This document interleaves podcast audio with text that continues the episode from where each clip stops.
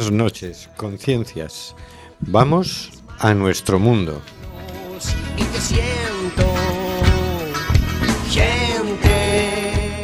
Estamos en Cuac FM en el programa Simplemente Gente, programa sobre la diversidad cultural en Coruña y sobre los derechos de las personas migrantes. Hoy, miércoles 27 de febrero, Día Internacional del Trasplante de Órganos.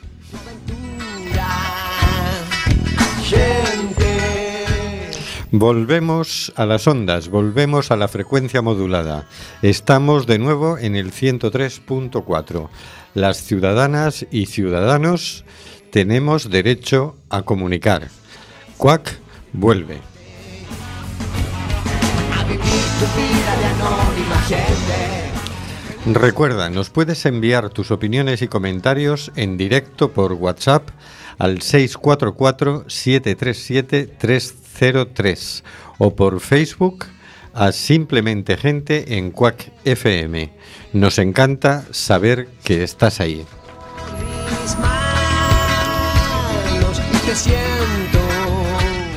Seguimos denunciando los vuelos de deportación de inmigrantes que realiza Europa por medio de las compañías Air Europa, Aeronova y Swiftair. No vueles nunca con estas compañías. En esto no cambiaron las cosas con el último gobierno.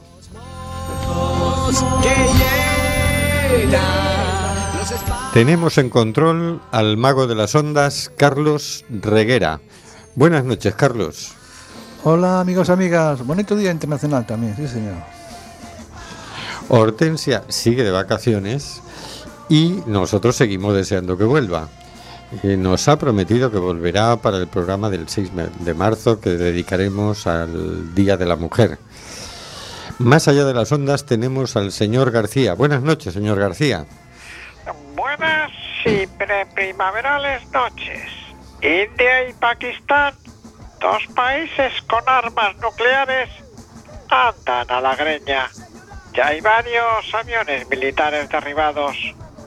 Mandaremos un relator o un mediador, como quieran llamarlo, pero por favor, que no sea ni Putin ni Trump. Y que llegue antes de que sea tarde.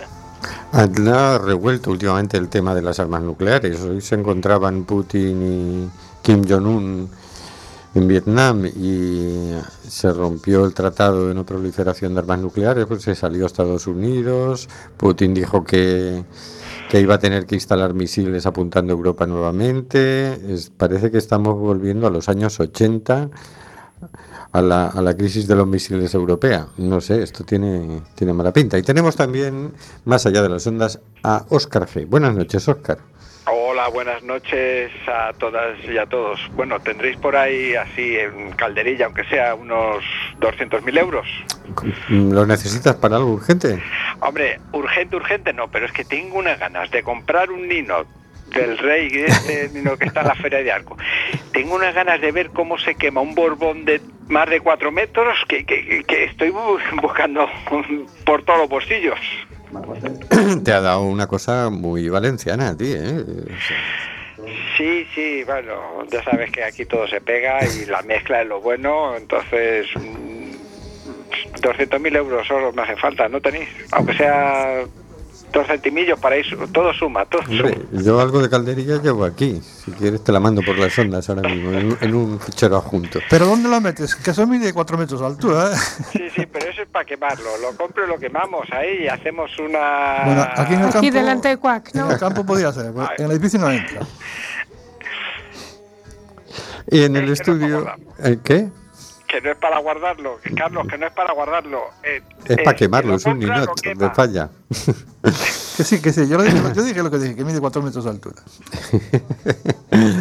Y en el estudio José Couso tenemos a María Núñez. Buenas noches, María. Hola, buenas noches.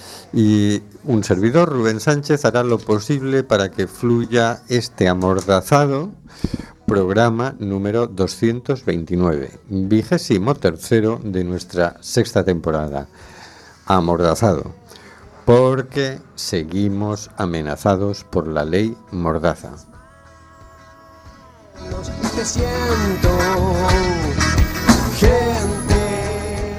Estamos en el programa Simplemente Gente en Cuac FM, emitiendo nuevamente por el 103.4 de la frecuencia modulada. Y en el editorial de hoy vamos a pegarle un repasito a modo de despedida al ministro del Interior, Grande Marlasca.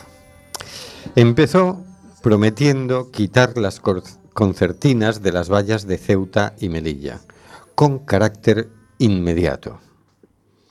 Minimizó el colapso del sistema de acogida de inmigrantes cuando llegaron a cientos, a cientos a Almería el pasado Algeciras, perdón, el pasado verano. En, lu- en lugar de arreglarlo, en adelante ya no quiso acoger a más. Los barcos empezaron a no obtener autorización tan fácilmente. Presumió de haber salvado 60.000 vidas en el Mediterráneo. En noviembre declaró, necesitamos una planificación a medio o largo plazo para escapar de la inmediatez y, destinar los recursos necesarios tanto a la atención de los recién llegados como a seguridad y a las políticas de cooperación necesarias para frenar las salidas en los países de origen y tránsito de la inmigración. Ordenó la devolución en caliente de 116 inmigrantes haciendo una pantomima de asistencia letrada. Declaró que no iba a permitir una inmigración violenta. O sea, la inmigración forzada por las vallas con concertinas y los controles en África pagados por Europa, que no son precisamente una pancarta de bienvenidos refugiados. de acoger personas refugiadas en nuestros puertos pasó a poner pegas que las mantenían semanas en alta mar y finalmente a impedir que los barcos de salvamento salgan de puerto con excusas burocráticas. Los aviones de salvamento marítimo ahora no, llegan, no llevan radar, lo que les dificulta localizar pateras a la deriva. Los barcos de salvamento marítimo ya no buscan náufragos y ahora además llevan un guardia civil. ¿Es para asustar a las personas inmigrantes? Ha llegado a un acuerdo con Marruecos para desembarcar allí a las personas salvadas en el mar. ¿Se ha inventado la devolución en caliente por mar? Recientemente ha estado en Costa de Marfil y Ghana para que ayuden más a lo que él llama frenar los flujos migratorios, es decir, a impedir la libre circulación de las personas. Finalmente, ha ordenado ampliar la altura de las vallas en un 30%. Señor Grande Marlasca, cuando salga del ministerio, busque por los cajones su humanidad. ¿La debió guardar en algún cajón por despiste? Lamentablemente, no le vamos a echar nunca de menos.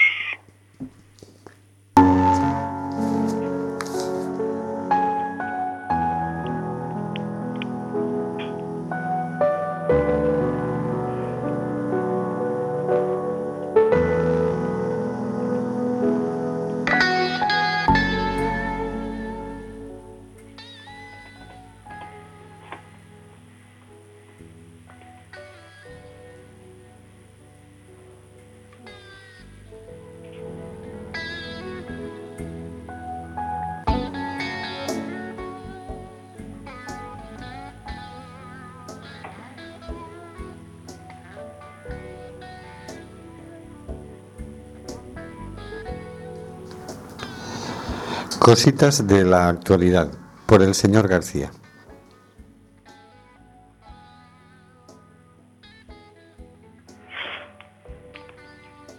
Esta semana recogemos la opinión de la profesora de danza, licenciada en, etnología y artes escénicas, Valeria Angola, afrocolombiana residente en México, que nos dice, ¿y el racismo para cuándo? He podido ver cómo las mentes más cerradas se abren poco a poco frente a los temas de género. El feminismo aparece en televisión nacional e internacional. Actrices denuncian abusos cometidos en su contra con el hashtag MeToo. Grupos de mujeres se reúnen, escritoras, periodistas y especialistas en el tema salen al aire para hablar de la violencia hacia las mujeres. Mira qué bien, me dicen. En sus publicaciones, marcas como Gillette, Nike y miles más deciden alejarse de los estereotipos de género mostrando una imagen innovadora sobre las mujeres y los hombres. La mujer puede ser fuerte, el hombre puede llorar. ¡Qué lindo! me vuelven a decir. Las series también están haciendo lo mismo. Cuando vi La Casa de las Flores, famosa serie mexicana de Netflix, me pareció maravilloso el personaje de María José y su relación con Paulina de la Mora. Un amor que trasciende el género. Pero me molestó muchísimo el tratamiento que hicieron con Dominique, el novio afroamericano de Elena, la hermana de Paulina. ¿No te acuerdas? Les pregunto yo. Meses anteriores había visto Merly, otra serie de Netflix, pero catalana, que le encantaba a mi mamá. Ella es profesora y le gustaba mucho cómo mostraba el vínculo emocional que Merly podía lograr con sus alumnos. Además le parecía sagaz y muy creativa la manera en la que relacionaron el drama de cada episodio con un filósofo. Hubo un capítulo en el que apareció una maestra transgénero que suplía a otra maestra que se había ausentado. Su, presencia causó revuelo en la escuela y este capítulo fue dedicado al género. Se habló sobre Judith Butler, y la performatividad del género. También la serie tocó el tema de la orientación sexual con uno de los personajes centrales, Paul Rubio, la luna estrella de Merly. Sin embargo, Merly poco honor hace a las mujeres porque en ciertas ocasiones les mostraba como aprovechadas, malvadas y poco inteligentes.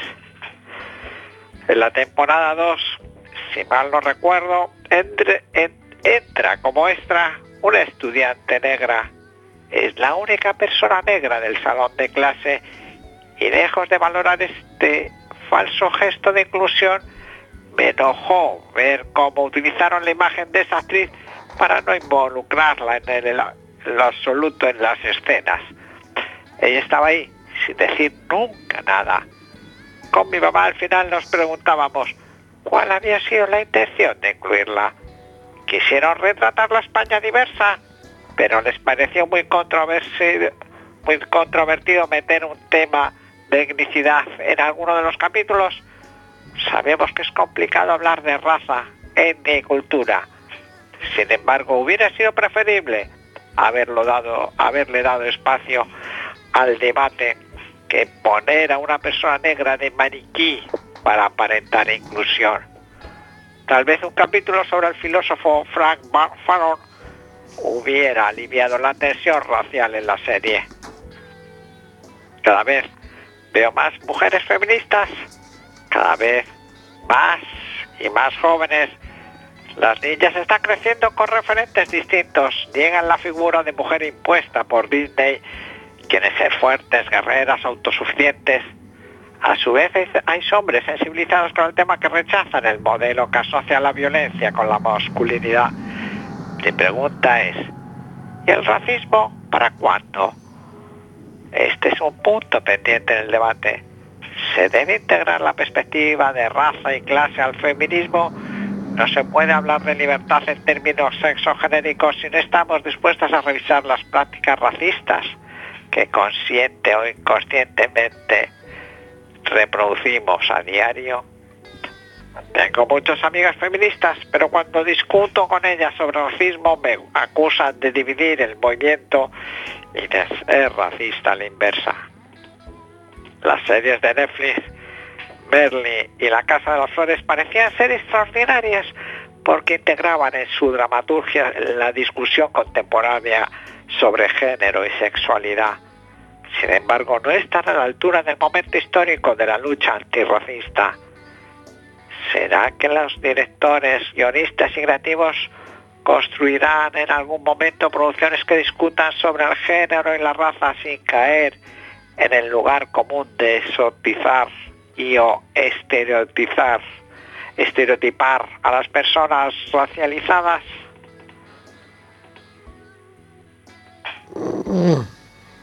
Es un tema que todavía está por resolver en la mente de todo el mundo.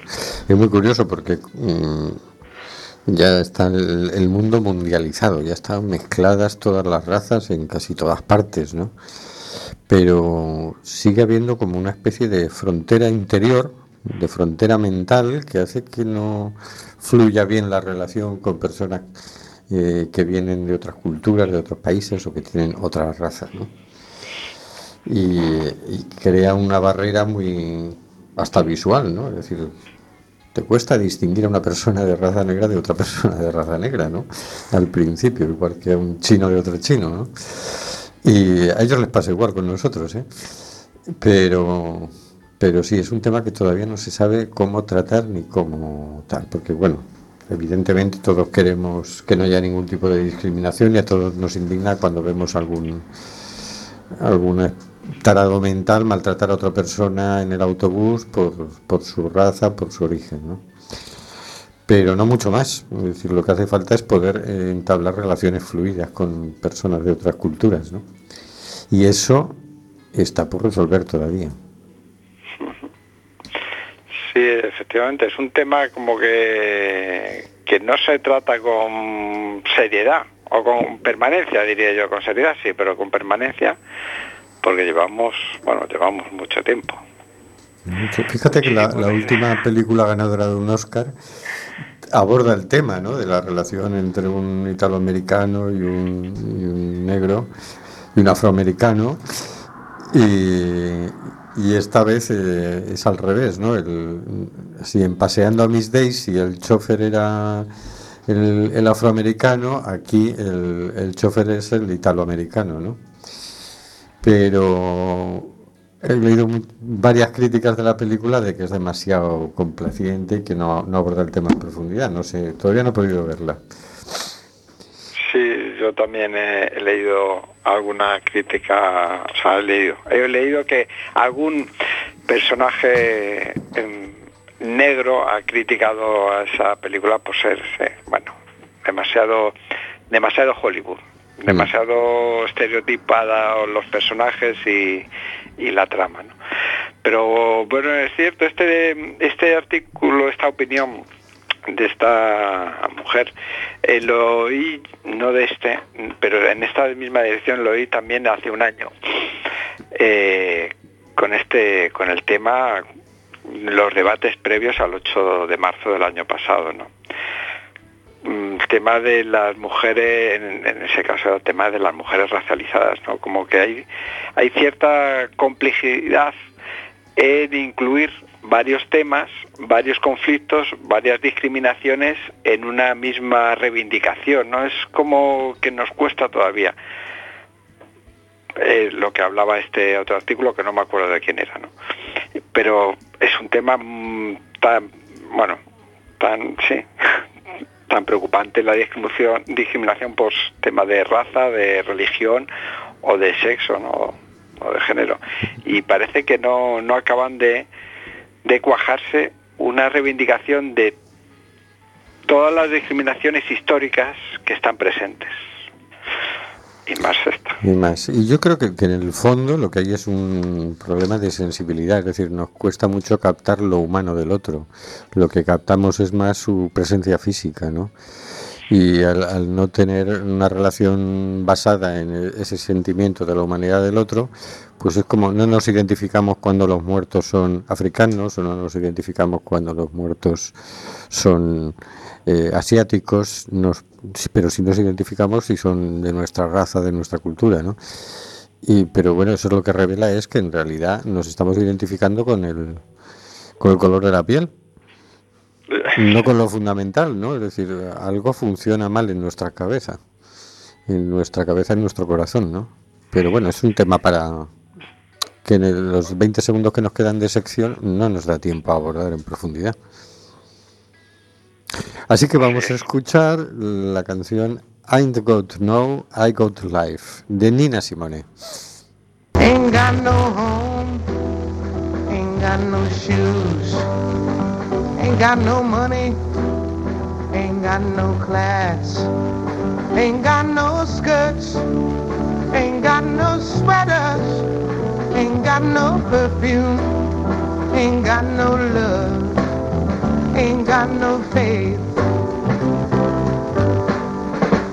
I ain't got no culture, ain't got no mother, ain't got no father, ain't got no brother, ain't got no children, ain't got no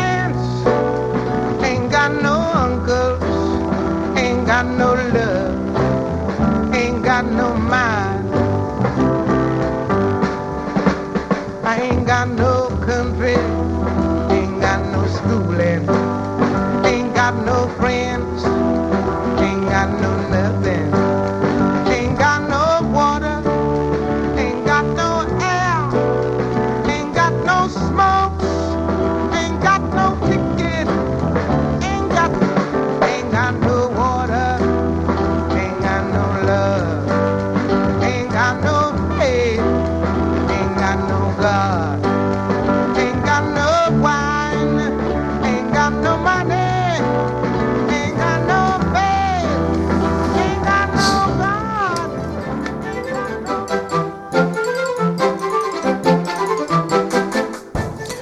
Cositas de la actualidad por María Núñez y Rubén Sánchez.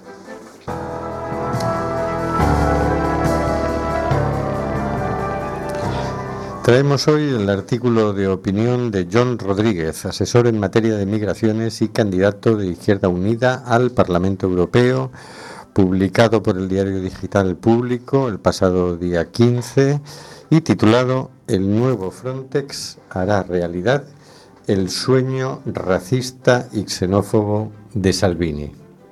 Frontex, el dispositivo de la Unión Europea para el control de las fronteras, se convirtió hace dos años en la Agencia Europea de Guardias de Fronteras y Costas, AEGFC. Aquella decisión, tomada por la Comisión Europea y los gobiernos de los Estados miembros, se anunció sin darle mucha publicidad y tiene unas implicaciones mucho más profundas que un mero cambio de nombre, ya que el nuevo cuerpo ha visto multiplicadas exponencialmente sus competencias, capacidades y recursos. Desde entonces, la AEGFC se ha ido desplegando poco a poco. En una primera fase, en la frontera terrestre entre Bulgaria y Turquía, con una novedad fundamental con respecto al viejo Frontex, por primera vez esta agencia de la UE dispone de personal propio, lo que en la práctica rompe con una cuestión importante que es que los estados comunitarios ya no tienen que ceder a sus guardas, a sus guardas de fronteras y poner sus propios materiales para la gestión de las fronteras. Con un director nombrado a dedo, la capacidad de fiscalizar la actividad de la AEGFC es prácticamente nula y la rendición de cuentas queda limitada a la presentación de un informe anual. Este déficit democrático, muy común en todas las agencias de la Unión Europea, no ha impedido su desarrollo y cada vez es más frecuente ver a agentes europeos en diferentes fronteras externas. La política migratoria se ha convertido en un elemento central del proyecto político europeo y la financiación de la EGFC ha crecido exponencialmente con, respecto al Frontex, a Frontex, con una inversión en 2008 por valor de más de 250, de 250 millones de euros y 11.300 11 millones de euros reservados para el periodo 2021-2027. La Comisión Europea, sin embargo, en su ambición por implementar una política migratoria cada vez más agresiva,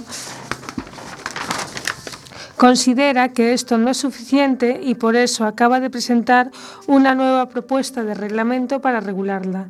Esta propuesta recibió el visto bueno del Parlamento Europeo este jueves y entra en, una última fase de diálogo a tres bandas entre Eurocámara, Comisión y Consejo.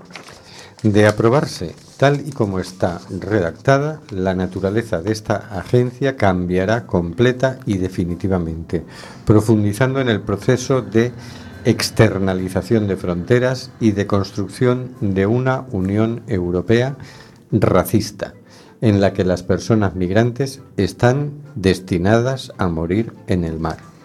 La primera novedad de esta vuelta de tuerca propuesta por la Comisión Europea es que la AEGFC tendrá por primera vez una dimensión interna, es decir, tendrá capacidad de controlar las fronteras internas de la UE. Esto significa solo una cosa, que la ausencia de fronteras entre los Estados de la, Unión es una ficción, cuando no tienes un pasaporte europeo, y de este modo se condicionará la libertad de movimiento de las personas migrantes en la UE, no permitiéndoles viajar o fijar libremente su residencia como cualquier otra ciudadana o ciudadano. Esto propiciará, además, que las personas demandantes de asilo sean penalizadas si, por cualquier motivo, deciden presentar su solicitud en un Estado diferente a aquel en el que han entrado por, en la UE, pudiendo incluso perder su acceso a este derecho internacionalmente reconocido. El nuevo reglamento supone también una merma en la soberanía de los estados para gestionar sus fronteras. Es un camino emprendido en Grecia, donde Bruselas tomó el mando después de acusar a Atenas de no estar haciendo lo suficiente para controlar sus costas e instauró el sistema de hotspots. Y como con los viejos mantras neoliberales que impusieron sobre los pueblos de Europa en los años más duros de la crisis, la migración se convierte ahora en elemento central en el que la posición fijada desde Bruselas se antepone a cualquier medida que puedan tomar los gobiernos democráticamente elegidos. De este modo, un Estado no podrá nunca implementar una política migratoria alternativa, por ejemplo, facilitando el cruce de sus fronteras de forma segura para que las personas no se pongan en manos de las mafias o mueran en el mar. Otro ejemplo, no deportando a personas a países como Afganistán o Sudán, con los que la UE tienen acuerdos para este fin, pese a las graves situaciones de violencia y represión que se vive allí.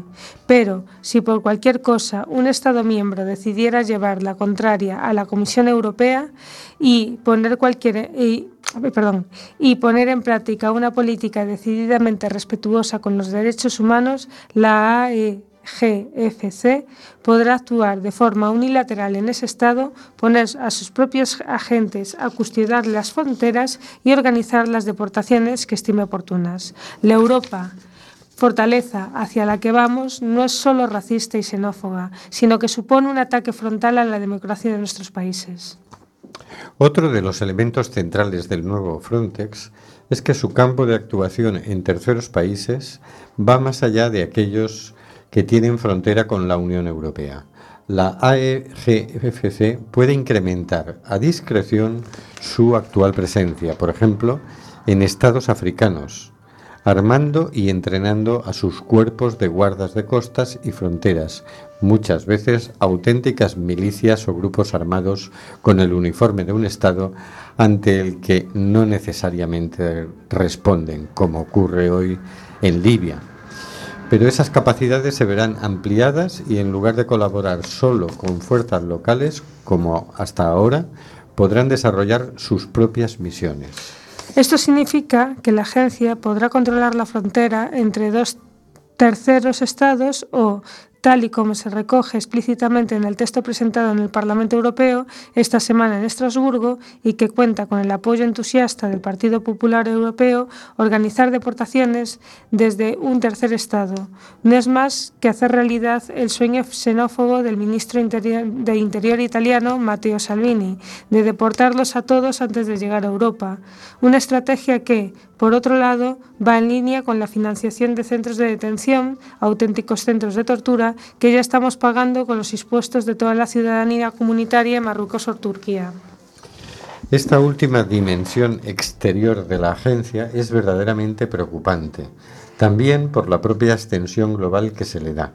No existe ningún límite en los países en los que puede actuar y así vemos cómo el control de fronteras europeo se aleja cada vez más de los propios límites geográficos de la Unión Europea y se adentra en África y Asia. Esta imposición sobre terceros estados tiene una naturaleza claramente neocolonial y condiciona la recepción de fondos de cooperación a la aceptación de las políticas migratorias escritas en Bruselas. El reglamento presentado por la Comisión incluye además la capacidad de los agentes de la AGGFC de participar en las misiones exteriores que ya tiene en marcha la UE en el marco de la Política Común de Seguridad y Defensa. Una de estas misiones es EUCAP Sahel, que se desarrolla en Níger y en Mali, con, con el objetivo de entrenar a cuerpos policiales y militares, o a otras misiones que con el mismo objetivo se desarrollan en países como Somalia o Uganda y que tienen en sus fines afianzar el control del Estado sobre el territorio o la llamada lucha antiterrorista.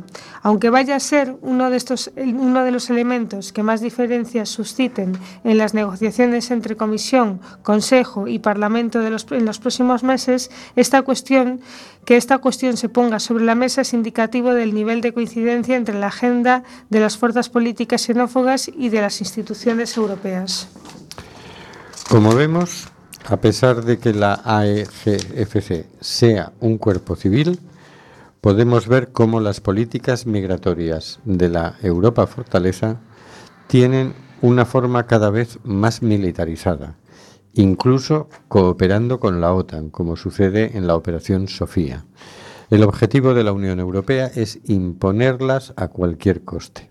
La reformulación que se plantea del nuevo Frontex es una pieza fundamental en la construcción de una política migratoria agresiva, dictada por las fuerzas de la extrema derecha, que trata de reescribir la legislación internacional y limitar derechos antes garantizados.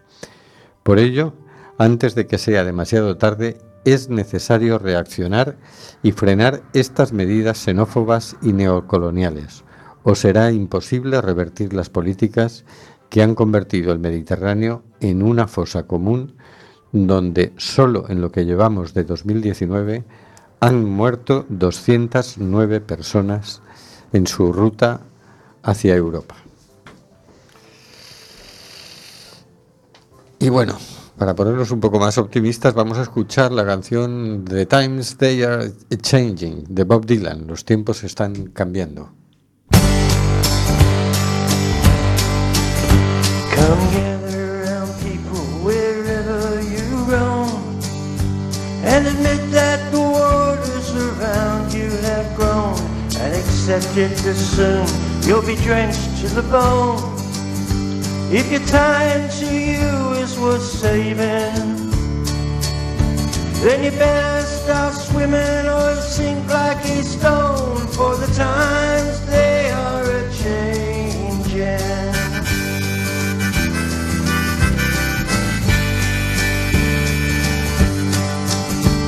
Come writers and critics you prophesize with your pen. And keep your eyes wide, the chance won't come again. And don't speak too soon, for the wheel's still in spin. And there's no telling who that it's naming For the loser now will be later to win. For the times they are a-changing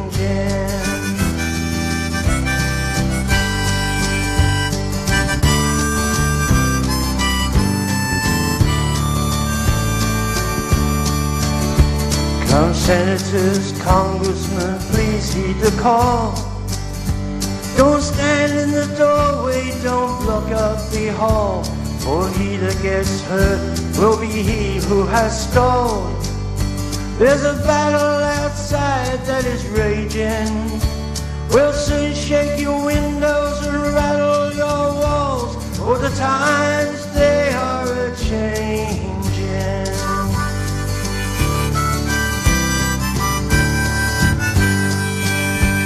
Come mothers and fathers throughout the land.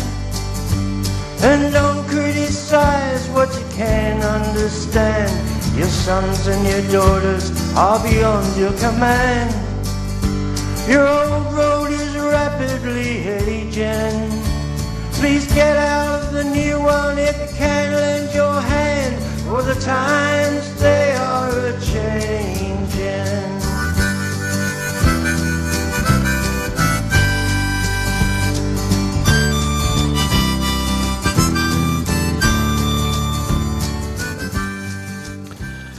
Tenemos un mensaje de WhatsApp de un oyente que es la primera vez que se dirige a nosotros. Hoy he tomado nota del móvil que tenéis para usar WhatsApp más compatible que el Facebook y así os puedo escuchar sin interrupciones. Eso de usar la palabra raza, lo siento, pero no me gusta. Hay personas procedentes de diferentes culturas o formas de vida, con diferente color en la piel y otras facciones. Sí que es verdad que nos identificamos más fácilmente con el aspecto físico y no con otros diferentes, y que no percibimos el alma o sentir de la persona que hay detrás, ni de ella ni de los suyos. Pero por el mal uso que se ha hecho de clasificarnos en razas, he desterrado esta palabra de mi lenguaje a no ser que sea para matizar o denunciar su uso inadecuado. No lo toméis como una corrección o censura, sino como una aportación. Sorry, besos. Muchas gracias por tu aportación, así, así lo tomamos. Eh, por información que tengo privilegiada, ese mensaje es de Maribel, que esta semana en vez de por Facebook nos ha escrito por WhatsApp, ha tomado nota del WhatsApp. ¿sabes? Ah, caray. Maribel desde Igualada nos dice, sí, ese es otro de los debates que he visto no, en los últimos tiempos, el tema de la, utilizar la palabra raza. Porque parece que está cogido, ha cogido unas connotaciones un poquito, un poquito feas, discriminatorias. Sí, habría que, habría que estudiar un poquito más ese tema. Hay que verlo, sí, porque es, es curioso porque el, el uso del lenguaje nos hace más, más conscientes de lo, de lo que hacemos a veces con la cabeza, ¿no? Y efectivamente hay palabras que, que van impregnándose de cargas a veces no muy deseables, ¿no? Así es. Bien, le daremos una vuelta a eso. Sí, sí.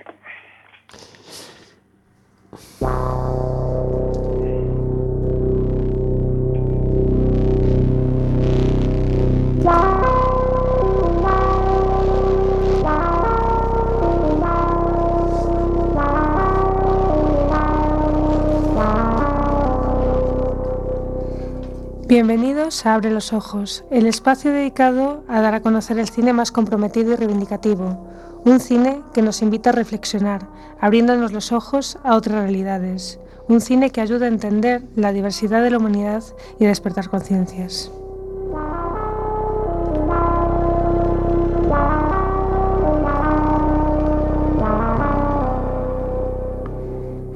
La semana pasada hablábamos de Gaza, el cortometraje dirigido por Carles Bover y Julio Pérez, que había sido ganador del premio Goya al mejor cortometraje documental en la pasada edición de los eh, premios Goya.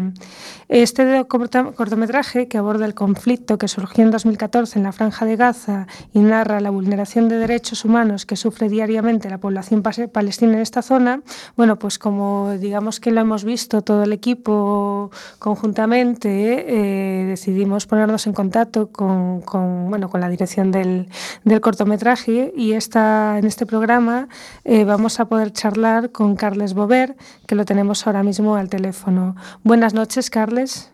Hola, buenas noches.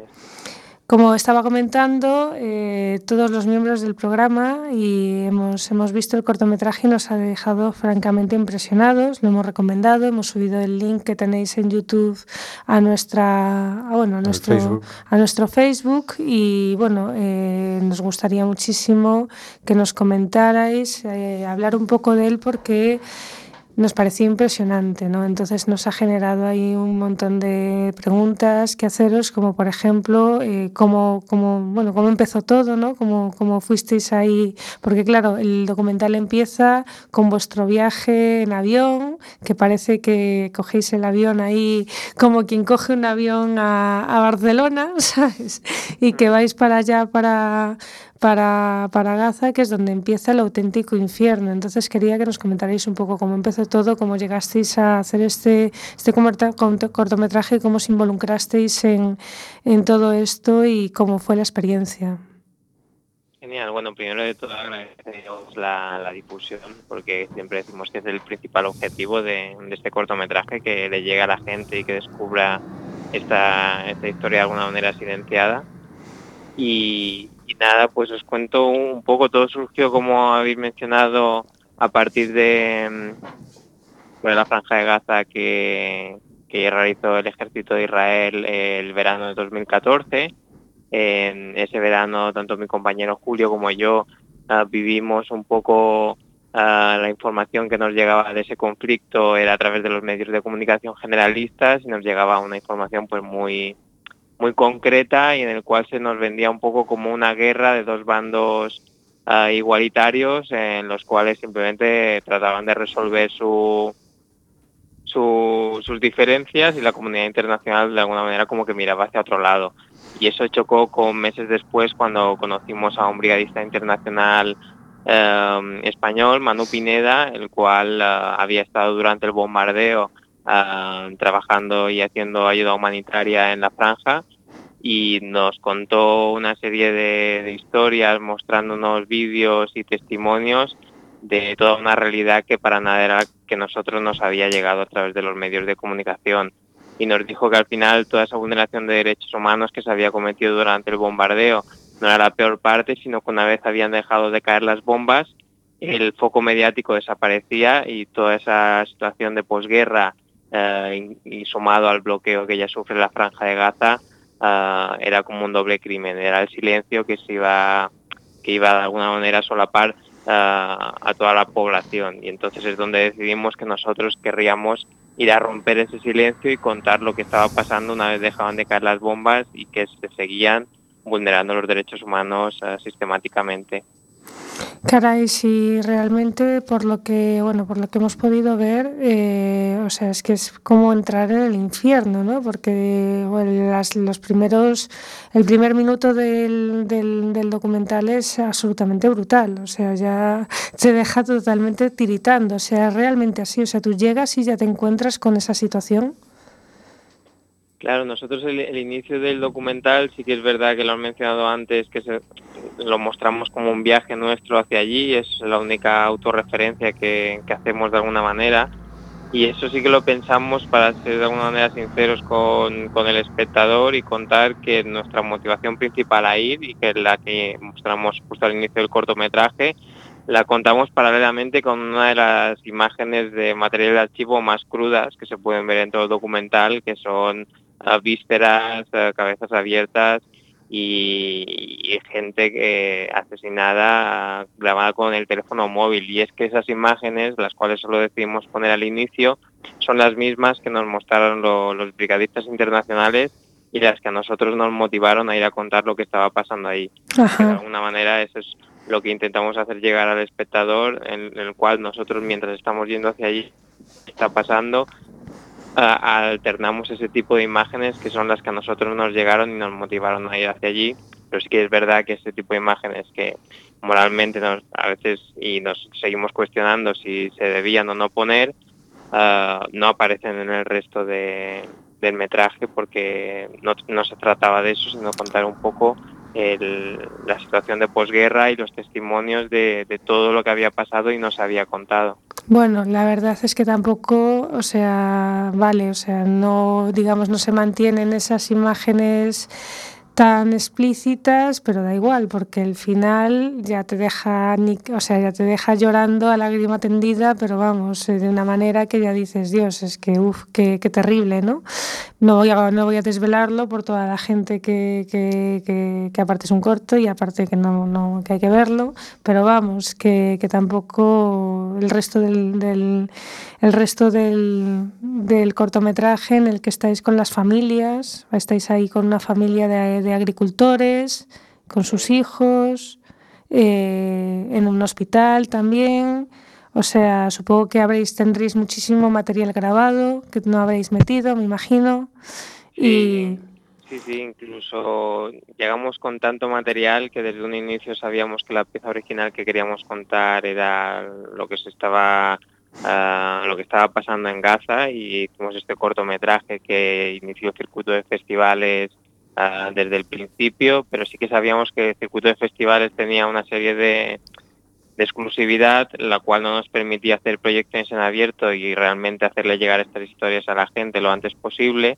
Y como tú dices, teníamos tanto material que no nos había cabido en este cortometraje que paralelamente ya decidimos hacer una versión más extendida para poder hacer proyecciones, debate y realmente ya dar ese retorno de todas las historias que habíamos um, captado y, y compartirlas con, con la sociedad. Ah, genial, o sea, bueno, pues es una estupendísima idea, ¿no? Eh, pues, eh, y nada, y comentar cuánto tiempo estuvisteis allí.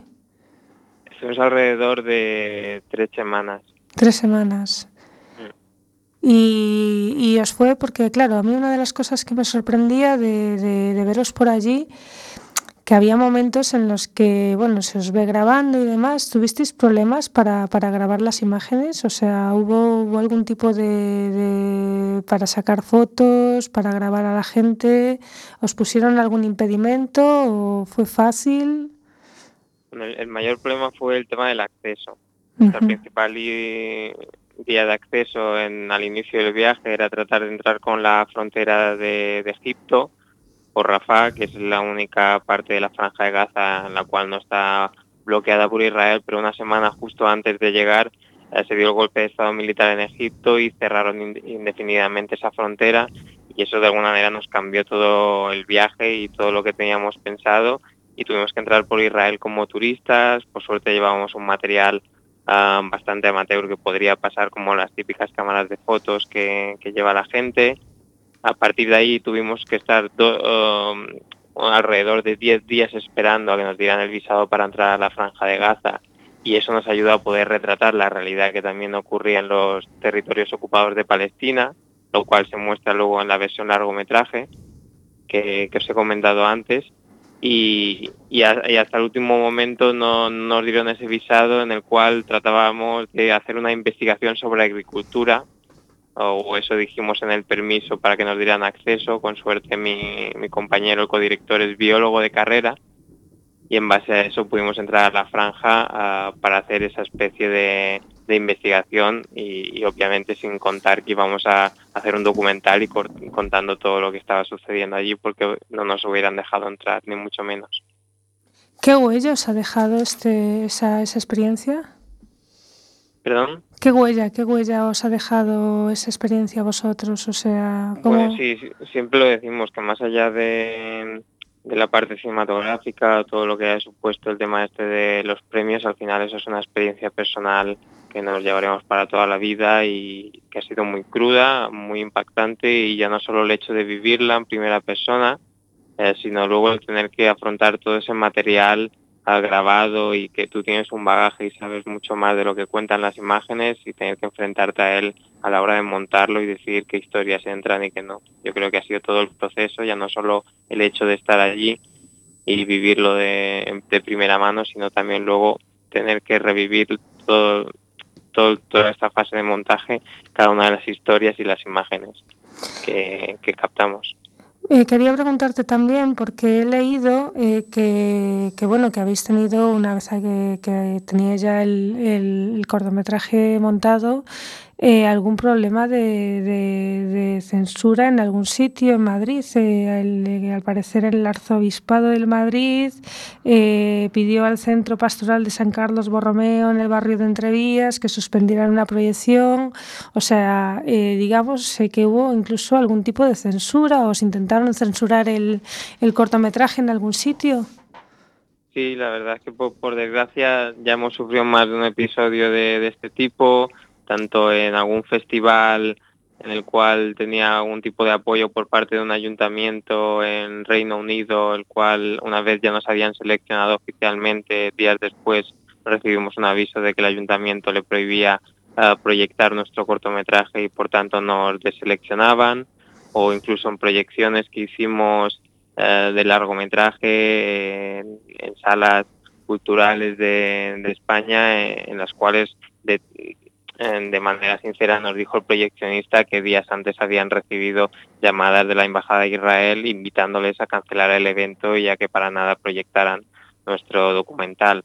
Y el último y lo que hizo un poco más de ruido fue el tema este que comentas de eh, la censura que hubo por parte de, del cardenal Osoro en, en Madrid, el cual prohibió ah, bajo amenaza a la parroquia ah, que proyectara nuestro documental y argumentaba presiones por parte de mm, agrupaciones de, de la comunidad judía, que al final no, no es, es poco, poco representativa es de la comunidad judía, ah, porque poco tema religioso tocan, sino que un poco al final lo que es son una agrupación que defiende la, la ideología sionista y que está un poco a, al, al, al mandado de, de lo que le dice la embajada de Israel aquí en España, es decir, final es una herramienta más que tiene. Cara es. Jolines, bueno, pues entonces eh, eh, ahora eh, nos eh, dices que estáis eh, con, un, con una versión extendida. Eh, ¿Cuándo vais a empezar con proyecciones? ¿Cuándo se va a poder ver eh, esas, esta, esta versión? Bueno, la versión ya, ya salió, claro, es que esto de los Goya ha llegado un poco como al final ya de la carrera, pero el circuito de festivales del corto empezó en 2017 y el año pasado, en 2018, ya estrenamos en diversas salas la versión largometraje que se llama Gas the Arabs y la cual incluso ya está disponible en plataformas como Filmin. Y lo que ahora sí que estamos aprovechando un poco el efecto Goya y también eh, a raíz de la censura que hubo por este tema que te he comentado en Madrid, se está- estamos haciendo muchísimas proyecciones eh, de Gaza en, en toda España, eh, la gran mayoría gratuitas porque van arropadas por, organizaciones eh, sin activistas eh, de la causa palestina, así que ahora mismo tenemos a lo mejor como una veintena de, de proyecciones y nos van viendo cada vez más. Vale, pues muchísimas gracias. Se nos acaba el tiempo. Eh, agradecemos muchísimo que hayas aceptado hablar con nosotros. y os deseamos mucha suerte con, con todo lo que resta de, de proyecciones, con vuestro largo, ahora el documental así extendido. Y, y, bueno, esperamos eh, bueno, eh, que la gente vea en filming, que lo tienen. En YouTube tienen el, también en abierto el, el cortometraje y bueno, invitar a todo el mundo que, que lo vea porque es impresionante y la verdad es que es necesario, no son impresionantes, es que nos ha parecido muy necesario. Muchísimas gracias a vosotros por darnos voz. Venga, pues nada, hasta luego. Adiós. Insistimos, hay que verlo. Gaza, te lo tenéis en nuestro Facebook y si no, pues ponerlo en YouTube, ¿no? Poner Gaza. Y también la versión extendida que está en filming. Pues lo hemos vuelto a poner en el Facebook, en la página de Facebook, para que para que no rebusque la gente. Otra vez hoy está eh, en el Facebook. Eh, si se quiere conocer qué está pasando en Gaza, hay, hay que verlo, está claro. Hay que verlo. Y vamos con la agenda, que también hay que hacer cosas aquí- por aquí. Pues sí, pasamos a la agenda. ¿Qué tenemos? Pues hoy tenemos una palestra debate sobre el pueblo kurdo Rojava. Día y hora, pues el martes 5 de marzo a las 20 horas organiza el Ateneo Literario Joseta Río y el lugar en la calle Gil Vicente número 17. Eh, en Rojava, en el territorio sirio, os kurdos, xunto con outros povos que instan a vivir ese cantón, construyen a Confederación Norte de Siria e crearon un sistema chamado confederalismo democrático baseándose nos principios da igualdade entre os povos, a liberación das mulleres, ecoloxía social e autoxestión comunalista. Organiza el Ateneo Libertario José Río y empezamos ya con, la recta final hacia el 8 de marzo. 8M Fago Folga. El viernes 8 de marzo a las 7 y media habrá una salida de manifestación organizada por Galegas 8M y Coruña 8 de marzo. Desde el obelisco, Cantón Grande 1. Eh, es- esto va a ser la gran manifestación feminista que va a haber eh, simultáneamente eh, por localidades. Previamente, este 3 de marzo será la manifestación feminista de toda Galicia en Lugo, el domingo. Pero bueno, la grande, la, tal, es la que va a ser el día 8 en, en todas las ciudades. Y eh, hay que acordarse de que ese día hay convocada una huelga, huelga no solo laboral, sino huelga también de cuidados, huelga de consumo. Hay una huelga feminista integral. Yo he hablado con mi pareja para decir, tú dime cómo tengo que cuidar yo a tu madre, porque ese día no, no vas a cuidar ni a tu madre. Pero bueno, ahí vamos. Nos acercamos hacia otro gran día. Esperemos que salga todo muy bien. Saldrá todo muy bien. Y con esto nos despedimos hasta el próximo miércoles. Hasta luego, Carlos. Bueno, hasta luego y recordamos que el próximo programa lo van a hacer aquí las compañeras. ¿Es ya el próximo? Claro, ¿El próximo ya estamos a día 6? Se nos echa encima el tiempo, ¿eh? claro. El próximo pensar. programa va dedicado al Día de la Mujer y será íntegramente hecho por mujeres en el estudio y los hombres estaremos en el control y, y bueno, no os lo perdáis porque Estaremos en la pecera, porque es que parece que estamos en el control, parece que estamos haciendo algo. No, no, estamos aquí en un lado nada más. Sí, estaremos eso, pues, Cedemos todo el espacio. manteniendo abierto el sonido Claro. para que se les oiga bien. Hasta luego, María. Hasta luego. Hasta luego, Oscar. Hasta la semana que viene. Hasta luego, señor García. Hasta dentro de siete días. Hasta luego Marisa, hasta luego Hortensia, hasta luego Nuria, hasta luego Maribel, que no hemos podido meter el último comentario.